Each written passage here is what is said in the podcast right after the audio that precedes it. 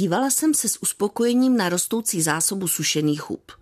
Už nemusím schovávat zbytky na vánoční polévku a občasnou bramboračku. Mám dost. Co takhle zkusit něco, co už jsem dávno nedělala? A napadlo mě kyselo.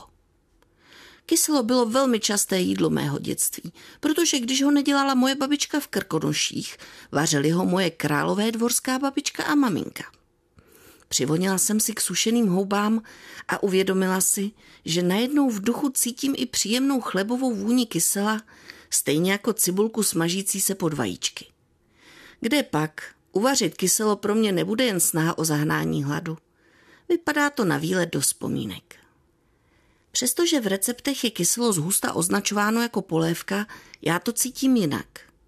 Možná to jako polévka vypadá, ale pro mě je kyselo prostě jídlo, plnohodnotné jídlo. Však mi můj tatínek vyprávěl, co se ho najedl. Za války ho na krkonožské samotě mývali k obědu i k večeři. Jen ke snídani býval chleba nadrobený do kafe, tedy do cikorky. U nás v rodině se brambory do kysela vařily zvlášť, hezky ve slupce, vybírali se na to ty menší. Oloupané se nakrájely do hlubokého talíře a zalili horkým kyselem. Hladovci k tomu ještě přikusovali chleba. A mlsouni, jako jsem bývala já, se těšili, že zbytek brambor sní s máslem a s tvarohem na loupačku. Namočila jsem houby a zajela do dvora králové pro kvas. Taťka mu říká záděl. Je z žitné a pšeničné mouky, na horách přibýval jen z žitné.